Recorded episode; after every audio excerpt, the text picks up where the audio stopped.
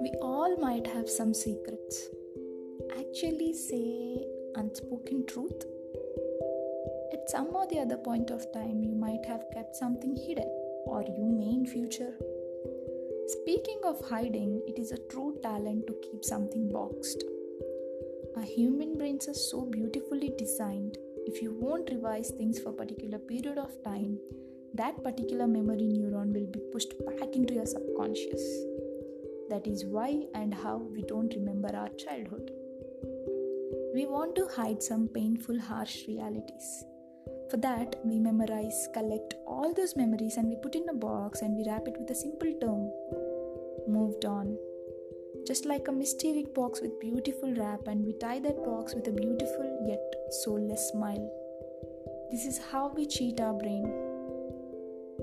Never really forgot all those moments. You just winded them in a beautiful mysterious box which is right in front of you.